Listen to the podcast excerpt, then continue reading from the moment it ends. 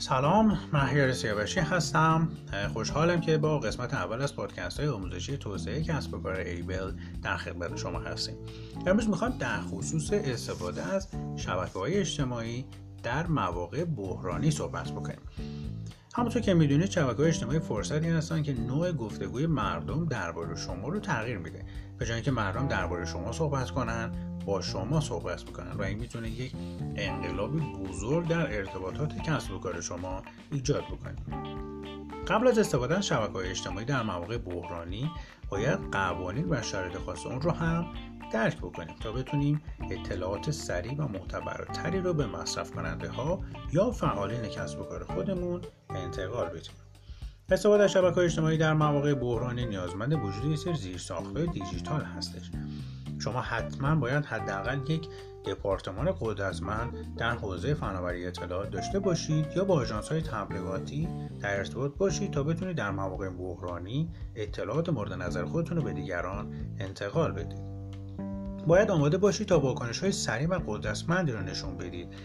در مواقع بحرانی حجم عظیمی از مردم منتظر شنیدن اخبار هستند و اگر سرعت واکنش شما در شبکه اجتماعی پایین باشه ممکن استش که اخبار و مطالبی که مد نظر شما نیست بین مردم پخش بشه. نکته بعدی که وجود داره به صورت ویروسی باید عمل بکنید. مثل روابط های سنتی که قبلا تلاش می‌کردن اقداماتی پیشگیرانه انجام بدن. سعی کنید روندهای موجود بین مردم رو شناسایی بکنید و درباره نظرات منفی زیاد سازمان خودتون واکنش سری نشون بدید و با اونها درباره دلایل ناراحتیشون گفتگو کنید. نکته بعدی که وجود داره شما به استراتژی نیاز دارید. باید پیام های خودتون رو بشناسید و یک سوشیال میدیا مپ یا نقشه شبکه های اجتماعی داشته باشید. نقشه شبکه های اجتماعی به ما نشون میده که ما از چه شبکه هایی می‌خوایم استفاده بکنیم مخاطبین ما چه کسایی هستند و چجوری می‌تونیم با این شبکه ها در ارتباط باشیم و محتواهای جذاب ارائه بدیم. باید سرعت واکنش خودمون رو افزایش بدیم و سناریوهایی رو برای مقابله با انواع بحران ها داشته باشیم. همونطور که می‌دونید همه شبکه اجتماعی برای همه بحران ها مناسب نیستند باید از شبکه مختلف شناخت داشته باشیم تا بتونیم برای ارسال پیام هامون بدونیم که از کدام شبکه باید استفاده بکنیم.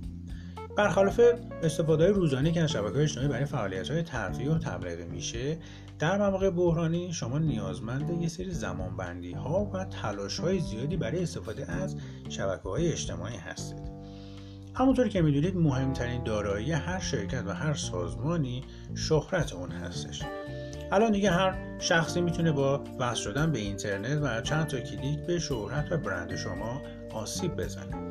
مهمترین شکل آسیب زدن هم تو شبکه های اجتماعی انتشار عکس ها ویدیوها و اخبارهای ویروسی هستش. مطالبی که در عرض چند دقیقه بین مردم دست به دست میچرخند و شما کار سختی رو برای مدیریت کردن این بحران خواهید داشت. تا هفته آینده مواظب خودتون باشید. خدا نگهدار.